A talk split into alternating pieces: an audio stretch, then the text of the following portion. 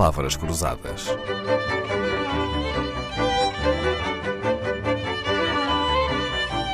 Porque quase tudo é uma questão de semântica.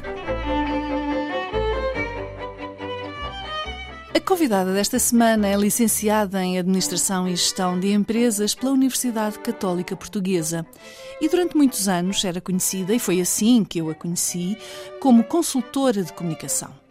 Mas de um momento para o outro, Catarina Duarte Antunes largou tudo e decidiu ir olhar para a Lua.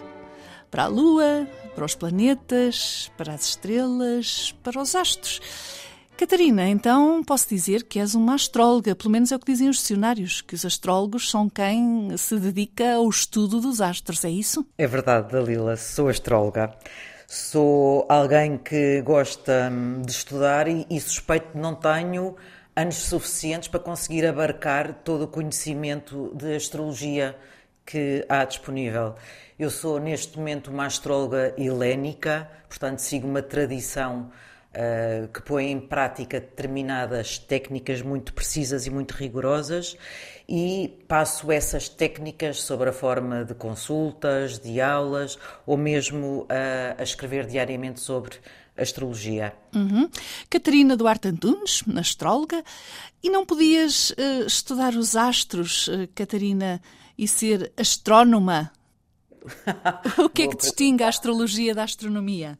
Uh, não querendo sobressimplificar, isso é uma ótima pergunta. Claro que podia ter sido uh, astrónoma, mas não tinha vocação para isso. Creio eu que aquilo que define ou que distingue a astronomia da astrologia são duas coisas.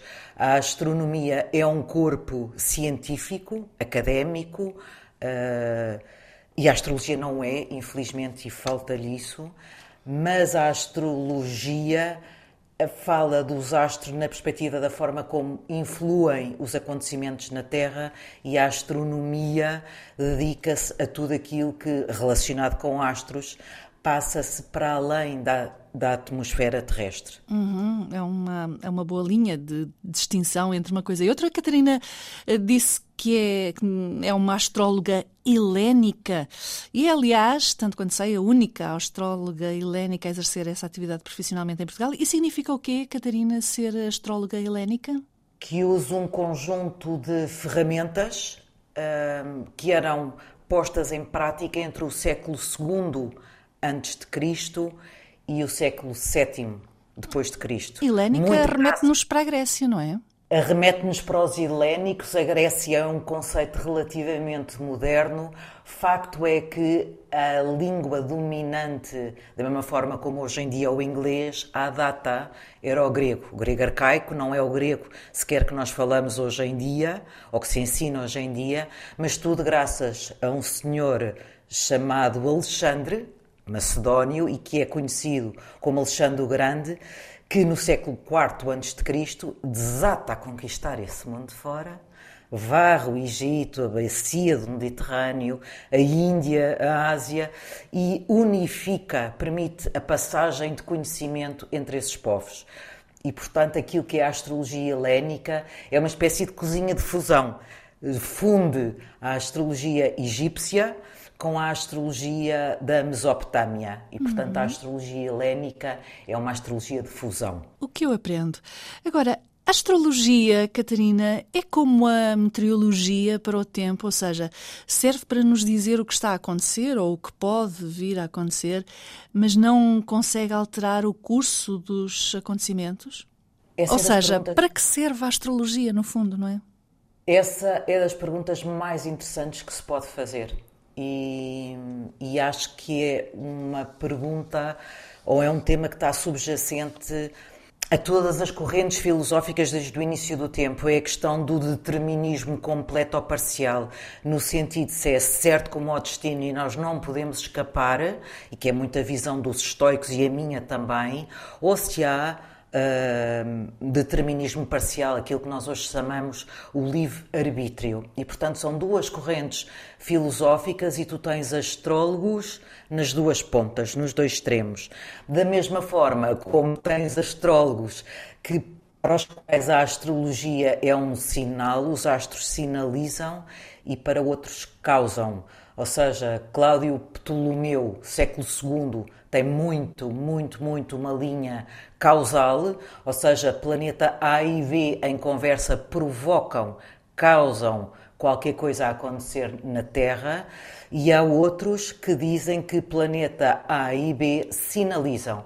Da mesma forma como os ponteiros do relógio sinalizam que agora são 10 da manhã, não causam as 10 da manhã. Não vale a pena procurar nos jornais ou nas revistas as previsões dos signos assinadas por Catarina Duarte Antunes, porque a Catarina não escreve nos jornais nem nas revistas e tem, aliás, uma opinião muito particular sobre quem escreve. Catarina escreve nas redes sociais uh, para quem uh, lhe paga, para quem faz uma assinatura para ler o que ela escreve.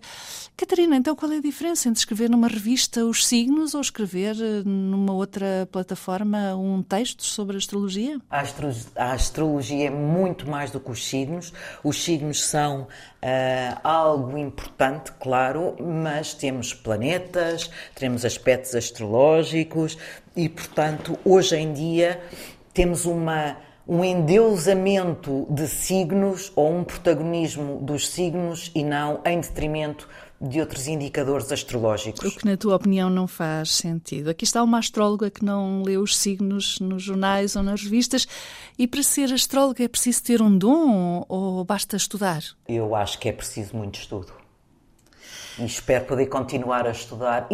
Dalila, mesmo que daqui a uns anos já não seja astróloga e seja outra coisa qualquer, espero ainda assim poder continuar a estudar, da mesma forma como eu agora, que sou astróloga helénica, quero começar a estudar a astrologia persa medieval. Interessa-me. Eu sou interessada em conhecimento e acho que gosto de o passar aos outros. Por isso é que tenho astrologias em que falo com pessoas que não são astrólogas, não querem ser astrólogas e ainda assim gostam de saber a causa das coisas. Catarina Duarte Antunes aceitou o convite para nos falar das palavras que usa no seu dia a dia. É disso que vamos falar desta semana: os horóscopos, os signos, os ascendentes, como dizia a canção, mas também os planetas, a conjugação dos astros que mexem com a vida cá embaixo. Palavras Cruzadas, um programa de Dalila Carvalho.